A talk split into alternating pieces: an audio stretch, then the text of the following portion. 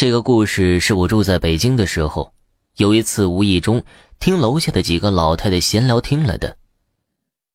我们总是听说，去世的人如果不是死在家中，在去世的第七天，他一定会回家的。今天，我们就说一个回家的故事。零五年，我搬到北京右安门附近。老式的居民楼紧邻街边，交通也算是方便。附近比较繁华，菜市场、超市、学校配套设施非常齐全。我家对面是北京的一个比较大的小区，叫开阳里，听说是属于经济适用房。小区很大，都是一些二十层左右的高楼。有一天我下楼买菜，回家时走到楼下。看见一群老太太坐楼下晒太阳，无意中听他们说起了前些时候发生在开阳里的一件事情。开阳里的正门就在我家住的楼的正对面，小区保安据说是二十四小时巡逻，右安门派出所就在附近，治安也是非常不错的。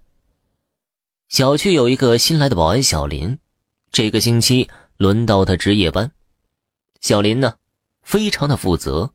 值班的时候，不像一般的保安就坐在屋里看电视，他值班的时候一般都是四处查看有无异常情况。一天晚上啊，小林巡逻到小区后门的时候，看到一个短发女子坐在小区的门口哭。小林很奇怪，就上前问这个女子怎么了。女子抬起头，眼睛都哭肿了。我找不到家了，我要回家。小林一看这个女子这种情况，心里直犯嘀咕：这个女的是不是精神方面有问题啊？但小林是个热心肠的小伙子。你家在哪儿啊？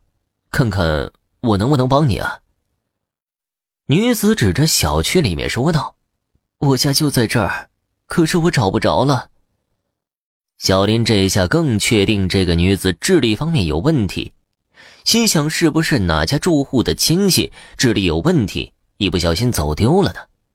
于是小林就说：“这样吧，派出所就在附近，我送你去那儿吧。明天我再帮你打听一下。”女子也没说话，只是点了点头。于是，小林就带着这个女子往派出所走了。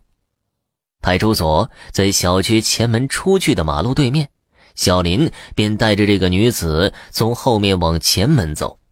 大约走了三分钟左右，这个女子就惊喜地说道：“我找到了，我家就在这儿。”说完，便小跑着往那栋楼房跑去。小林看着这个女子的身影消失在了楼洞中。这件事过去后，小林也没再多想。第二天一早，小林正准备下班，就看到小区里有灵车开了出来，并且有业主把花圈摆放在了小区门口。原来是小区里有一家人有人去世了，一大帮人捧着死者的遗像，神情悲痛的往小区门外走。小林无意中看了眼遗像，吓了一跳，那个死者的样子和他昨天晚上见到的女子非常像。小林又是害怕又是好奇的，于是悄悄的去打听了一下。才知道死去的女子一个星期以前在天津出了车祸，当场就去世了，遗体直接在天津就火化了。小林出了一身的冷汗。昨天正是死者去世的第七天，第七天正是人们常说的回魂夜呀。